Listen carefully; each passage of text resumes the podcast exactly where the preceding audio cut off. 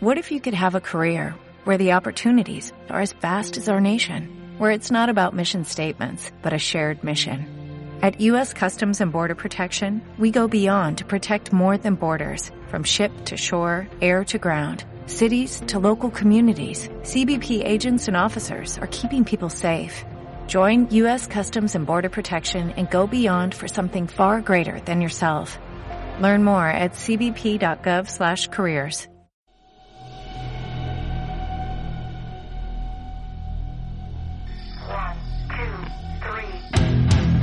Bienvenidos al Fantasy Masters Podcast con su host Ricardo Pérez.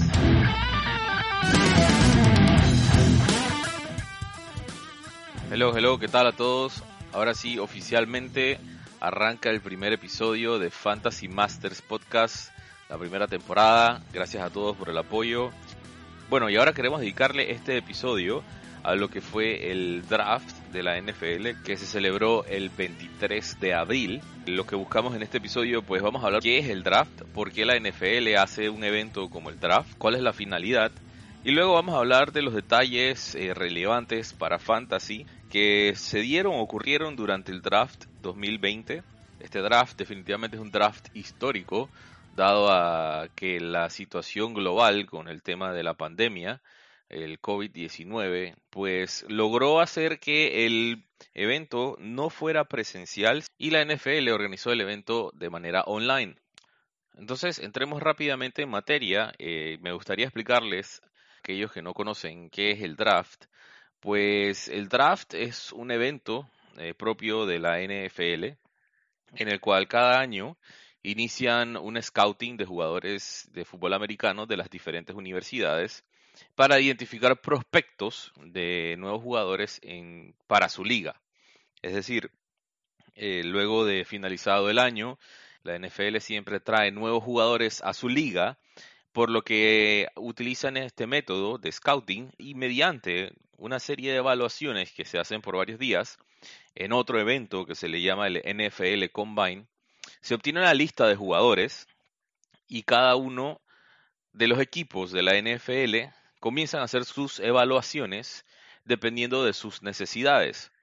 Eh, cabe destacar de que al final de cada temporada pues queda un saldo de lo que funcionó y que no funcionó en cada equipo y los equipos eh, de la NFL simplemente esperan al próximo año al draft para poder digamos que obtener y contratar a nuevos jugadores estrella que vienen de, de las diferentes universidades de Estados Unidos. Pero hay que entender que esta selección no se hace de manera aleatoria, sino que se hace una, en un orden específico. El orden de los jugadores picados, pues simplemente se determina dependiendo del ranking en el que termina cada equipo al, al finalizar la temporada. Es decir, de los 32 equipos que compone la liga de la NFL, eh, existen un ranking. Eh, por ejemplo, el que gana el Super Bowl es el ranking número uno y así a medida, dependiendo de los, eh, de los win y lose o de las ganadas y perdidas, pues se hace un ranking total de los 32 equipos. El que elige de primero en este draft es el último equipo rankeado dentro eh, de la NFL. En este caso, para este año, los Cincinnati Bengals tenían el primer pique. En otras palabras, eh, el equipo con el ranking número 32, en teoría, es el equipo más débil de la liga y por eso tiene derecho a elegir de primero. La ventaja de elegir de primero es que se están eligiendo o puedes elegir los mejores jugadores que vengan de las universidades. Y bueno, eh, se tiene un total de 255 piques para este draft dividido en 7 rondas. Bueno, y entonces ustedes se preguntarán, eh, o algunos se preguntarán, eh, en qué puede impactar esto o en qué afecta el draft al fantasy. Pues claro, con la adición de cada jugador nuevo a un equipo de NFL, esto definitivamente va a impactar de manera positiva o negativa al equipo. ¿En qué sentido? Pues ya conocemos cuáles fueron los resultados, los números, los puntajes que se dieron durante la temporada pasada y lo que se espera es que se tenga un comportamiento o un performance bastante similar durante la siguiente temporada. Sin embargo, Al añadir estos nuevos jugadores que entran gracias al draft, eh, puede haber un factor que puede afectarlos, eh, positivo o negativo, es decir, que quizás con la adición de este nuevo jugador eh, se pueda sacar otro jugador que te gustaría picar en tu equipo. Entonces sí existe un impacto de este draft directamente en el fantasy cada año. Así que es bueno que sepas de que si estás jugando fantasy o vas a empezar a jugar fantasy, es necesario aprender o entender de que estos tipos de detalles como el draft eh, son cruciales para el rendimiento de tu equipo a lo largo del año. Cada jugador que se contrata o que se añade a un equipo de una posición específica puede darle valor a otro jugador para la temporada que sigue o puede robarle valor o protagonismo, como se dice. Sin embargo, no hay seguridad de nada porque honestamente hay tantas variables dentro de cada juego y de cada temporada que simplemente hay que esperar y ver. Según las estadísticas, según los libros, según los scouting, según los expertos, se tiende a decir que un jugador puede presentar un buen rendimiento durante la siguiente temporada, sin embargo, no se sabrá hasta que inicie la temporada, dado a que las variables son infinitas. Lesiones, trades, entre otras cosas. Entonces, ya ahora sí vamos a entrar en materia de lo que sucedió en el draft del 2020 y vamos a hablar específicamente de los piques relevantes eh, para fantasy. Eh, cuando hablamos, recuerden que cuando hablamos de fantasy hablamos de un equipo o de una alineación eh, de fantasía, pero ofensiva. Generalmente la defensa de un equipo se toma como un solo jugador. Hay otros tipos de fantasy en las que sí, eh, pues se ve por posiciones específicas y se añaden jugadores de defensa, pero por lo general nosotros eh, vamos a hablar eh, sobre el tipo de fantasy donde se habla netamente de la ofensiva. Entonces, dicho esto, los piques relevantes para el draft 2020 que probablemente tengan una afectación directa a, los rosters de fantasy. Fueron 11 piques, eh, los relevantes. Y vamos a empezar por el primer pique. El primer pique se lo llevó eh, los Cincinnati Bengals, cuyo pique fue a Joe Burrow, el quarterback eh, de LSU, campeón del año pasado de college. Era un pique obvio, muchos comentan que no hará mucho en un equipo como los Bengals, pero lo cierto es que viene con un hype como campeón de college, ganador del Heisman, y solo faltaría monitorear cómo se desenvuelve con lo que puede ser el equipo de esta temporada. Eh, este equipo se compone de AJ Green, Tyler Boyd, John Ross, Joe Mixon y yo sí creo y siento pues que nos sorprenderá eh, con un par de juegos Joe Burrow. Me gustaría decirles también la, cómo queda la alineación completa eh, en términos de fantasy para los Bengals en este sentido. Luego la adición de, la adición de Joe Burrow. Quedarían AJ Green, John Ross, Auden Tate, Tyler Boyd, Usoma como tight end, Andy Dalton, Joe Burrow, Finley como tercer coreback, Joe Mixon y Gio Bernard. Esta es la alineación que quedaría el equipo de los Bengals solamente contando la primera ronda del draft. Ahora hablemos un poquito del segundo pique eh, ofensivo, por decirlo así. Eh, se baja entonces hasta los Miami Dolphins en la posición número 5 del draft y ellos pican a Tua Tagovailoa, un poquito enredado el nombre. Este también es coreback y los Miami Dolphins pues eh, se llevan un pique bastante riesgoso en el sentido de que el riesgo de Tua es la cantidad de lesiones que ha tenido o que se mencionaron durante, durante el draft. Eh, puede ser que Davante Parker dentro de los Miami Dolphins eh, pierda un poco de valor, sin embargo eso está por, por verse. Hay que ver cómo es el desenvolvimiento de Tua con Davante Parker durante la temporada. Falta ver también si Tua realmente reemplaza a Fitzpatrick y cómo sería la dinámica con Josh Rosen también como tercer coreback de este equipo. Al final de cuentas, hay que monitorear. Vamos a ver cómo se desenvuelve Tua y siempre poniéndole un asterisco al tema de las lesiones que ha tenido a lo largo de su carrera. El equipo de los Miami Dolphins quedaría de la siguiente manera, eh, con la adición de este primer pique, Tua. Eh, al final sería Davante Parker, Allen Hearns, Albert Wilson, Mike Gesicki, Fitzpatrick, Josh Rosen, Tua, Jordan Howard y Kalen Balash. Este sería el roster principal, por decirlo así, y relevante para Fantasy de parte de los Miami Dolphins. El tercer pique fue Justin Herbert, el cual fue picado en la posición número 6 por los LA Chargers. Este pique, pues aparenta ser un buen pique, aparenta ser una buena temporada para Herbert, eh, dado a que Philip Rivers ya no está en los LA Chargers. Y definitivamente es un pick interesante porque tiene una gran arma que es Austin Eckler como running back. Y esto puede ayudar ciertamente a, Herbert y a tratar de desahogar de manera rápida el balón a través de Austin Eckler. Sin embargo, recordemos que pues no la tiene muy fácil. Justin Herbert en el equipo de los Chargers se encuentra Tyrod Taylor. Eh, va a ser un poco difícil y lo relevante para Fantasy es que puede ser que en caso tal de que Herbert eh, sea el quarterback número uno del equipo, habría que monitorear cómo sería el desenvolvimiento con Keenan Allen, quien se puede ver afectado con esta nueva adquisición. Al final de cuentas, el equipo de los Chargers quedaría de la siguiente manera, con Justin Herbert de quarterback, Tyrod Taylor igualmente de quarterback, Austin Eckler, Justin Jackson como running backs, Hunter Henry y Virgil, Virgil Green como tight ends, Mike Williams y Keenan Allen de wide receivers. En el pique número 4 tenemos a los nuevos Las Vegas Raiders.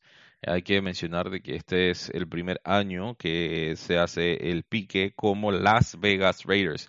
Ellos cambiaron de nombre, eh, antes eran de Oakland, ahora se mudaron a Las Vegas. Que por cierto, el estadio está increíble. En el cuarto pique tenemos a Henry Rocks. Eh, este es un pique interesante, controversial para muchos, porque los Raiders, pues, o, mucha gente no esperó este tipo de pique a esta altura por parte de los Raiders. Eh, sin embargo, lo interesante de este pique es un pique que trae velocidad al equipo. Es una pieza bastante clave, o puede ser una pieza bastante clave para este equipo. Sin duda ayudará a mover más la ofensiva o a crear decoys o distracciones eh, en esa ofensiva y ayudar también a Derek Carr, el cual no está siendo muy bien visto por muchos y está siendo cuestionado. Y pues definitivamente un pique como Brooks, Brooks perdón, va a ayudarlo y en caso tal de que no funcione Derek Carr, pues está Marcus Mariota en esa alineación. al final de cuentas, el equipo eh, quedaría de la siguiente manera. Eh, Henry Brooks, Tyler Williams, Hunter Renfro como los wide receivers, Darren Waller y Jason Witten como los tight ends, Derek Carr y Marcus Mariota como quarterbacks, Josh Jacobs y Jalen Richard como running backs. En el pique número 5 tenemos a Jerry Judy, que se fue wide receiver también, que fue picado por los Denver Broncos. Realmente hay que monitorear eh, cómo, cómo funciona Jerry Judy en, en los Broncos. Eh, Cortland Sutton eh, se mantiene como el wide receiver 1, sin duda. Eh, Jerry Judy aparenta ser un wide receiver 2 más claro para este equipo. Todo dependerá eh, su desenvolvimiento con Drew Locke, que es su quarterback. Y que si logra sacar la cara por el equipo, pues los Broncos aparentan tener muy buen roster con la adición de Melvin Gordon. Entonces, de ser así, habría que entonces esperar cómo se desenvuelve este equipo durante la temporada. Al final de cuentas, el equipo eh, quedaría de la siguiente manera. Drew Locke como coreback, Melvin Gordon como su running back junto a Philip Lindsay y Royce Freeman, uh, Sutton, Jerry Judy como los wide receivers y Noah Fant de tight end. En el sexto pique tenemos el pique, digamos que más esperado. El wide receiver, este wide receiver fue picado por los Dallas Cowboys. CD Lamb, digamos que era uno de los wide receivers más nombrados del draft.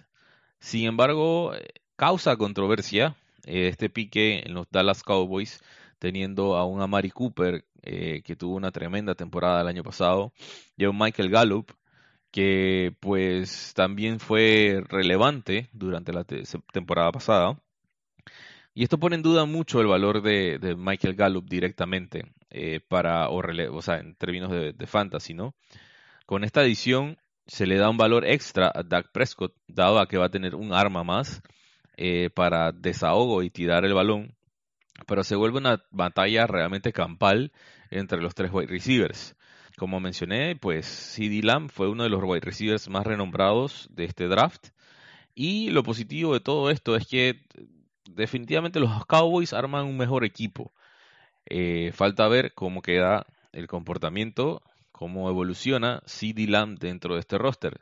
El equipo de los Dallas Cowboys quedaría de la siguiente manera. Los wide receivers serían Michael Gallup, Amari Cooper, CD Lamb, eh, Jarwin Blake como el tight end, Dak Prescott como su quarterback, eh, Zeke o Ezekiel Elliott y Tony Pollard como running backs. En el séptimo pique tenemos a los Philadelphia Eagles que se llevan otro wide receiver, eh, Jalen Rager. Este es un pique bastante estratégico para los Eagles, quienes el año pasado pues sufrieron de muchas bajas en su roster. es un pique de velocidad que se llevan los Eagles Simplemente que con un lineup con Sean Jeffrey y Deshaun Jackson pone un lugar bastante complicado la adición de este Jalen Rager a los Philadelphia Eagles.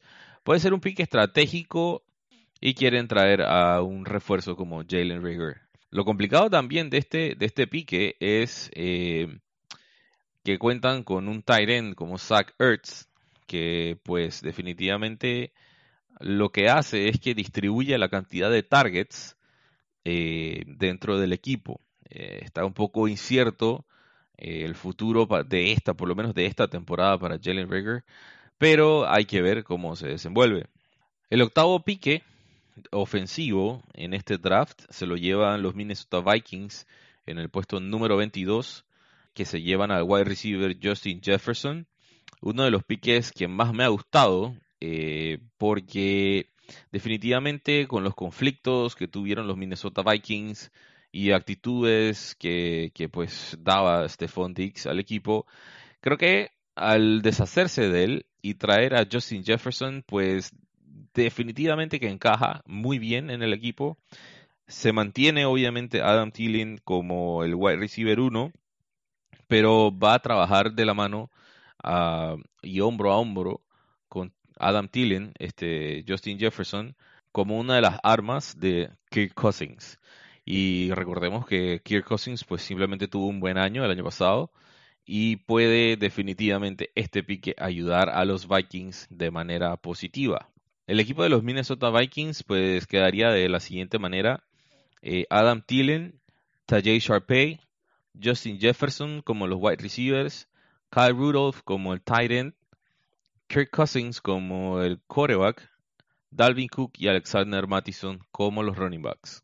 En el pique número 25, se lo, que lo tenía San Francisco 49ers, se llevan otro wide receiver. Eh, este wide receiver es Brandon Ayuk. Pues se puede decir que con la partida de Sanders, eh, y en mi opinión, con un no tan buen quarterback que demostró ser Garopolo el año pasado, pues la entrada de Ayuk puede, ser, puede significar eh, rellenar un hueco en la ofensiva obligadamente. No es muy clara la situación de los wide receivers en términos de fantasy en San Francisco, eh, pero sin duda cuentan con una alineación de wide receivers bastante joven, con lo que podrían sorprender. La alineación final de los, de los 49ers quedaría de la siguiente manera: Divo Samuel, Kendrick Byrne, Dante Pettis, Marquise Goodwin y Brandon Ayuk. Eh, son bastantes wide receivers. Eh, George Kittle como tight end, Garoppolo como quarterback, eh, Raheem Mostert, Matt Breida y Tevin Coleman como los running backs. El pique número 10, ofensivo, eh, lo tenían los Green Bay Packers. Y aquí, pues definitivamente me sorprende, yo siendo fanático de los Green Bay Packers, me sorprende mucho que hayan decidido irse por un coreback en la posición número 26 de la primera ronda, porque simplemente el hecho de tener a un coreback como Aaron Rodgers en tu equipo deja mucho que decir la realidad de haber picado otro coreback en la primera ronda. ¿Dónde deja esto Aaron Rodgers? ¿Cuál es la estrategia detrás de esto? Eh, puede ser que los Green Bay Packers sienten que ya Aaron Rodgers pues ha llegado a su límite, a su techo y puede ser que necesiten un nuevo refuerzo eh, para los próximos dos años. Sin embargo, Aaron Rodgers siento que todavía tiene mucho tiempo unos 3-4 años más de los que podría jugar. Podrían estar necesitando un backup o quizás sea la, una estrategia.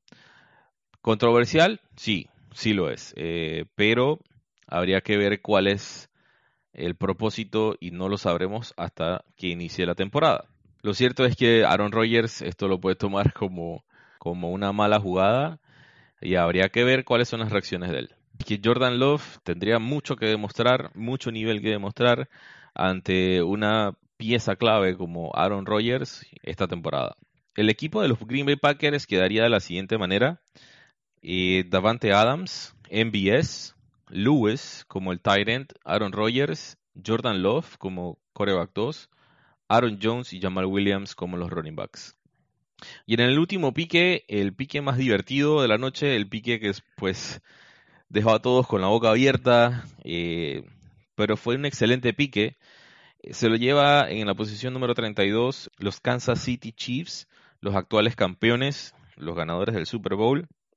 El pique fue Clyde Edwards Heller, el primer running back de, de, este draft, el primer running back seleccionado. Ver los highlights de Clyde simplemente me deja dicho que este running back es un excelente running back. Y cae como anillo al dedo el pique de este running back dado a la situación actual de los running backs en Kansas City. Eh, todo apunta que Damian Williams simplemente no ha sido el mejor running back para este equipo y la adición de Clyde simplemente eleva la barra para los Chiefs. En términos de fantasy, va a ser una minita de oro para esta temporada Clyde Edwards Heller. Veo llegando lejos de nuevo a los Chiefs esta temporada y mucho más ahora con la adición de este nuevo running back a su roster. El equipo de los Kansas City Chiefs eh, quedaría de la siguiente manera: Tyreek Hill, Sammy Watkins, Michael Hartman como los eh, wide receivers, eh, Travis Kelsey como tight end, Pat Mahomes como su quarterback, Damian Williams y Clyde Edwards Heller como los running backs. Así que bueno muchachos, eh, esto es esto fue lo que sucedió durante el draft 2020 de la NFL. Eh, espero que le haya gustado el resumen de lo que hemos hecho. Básicamente un énfasis en, los piques ofensivos realizados por los 32 equipos, un poquito de análisis de lo que será o cómo será o qué, lo que, o qué es lo que puede venir. Y eh, definitivamente hay que mantenernos monitoreando a los equipos no creo que sean las alineaciones finales de aquí a que inicie la temporada. Siempre se dan trades, siempre se dan cambios con nuevas contrataciones.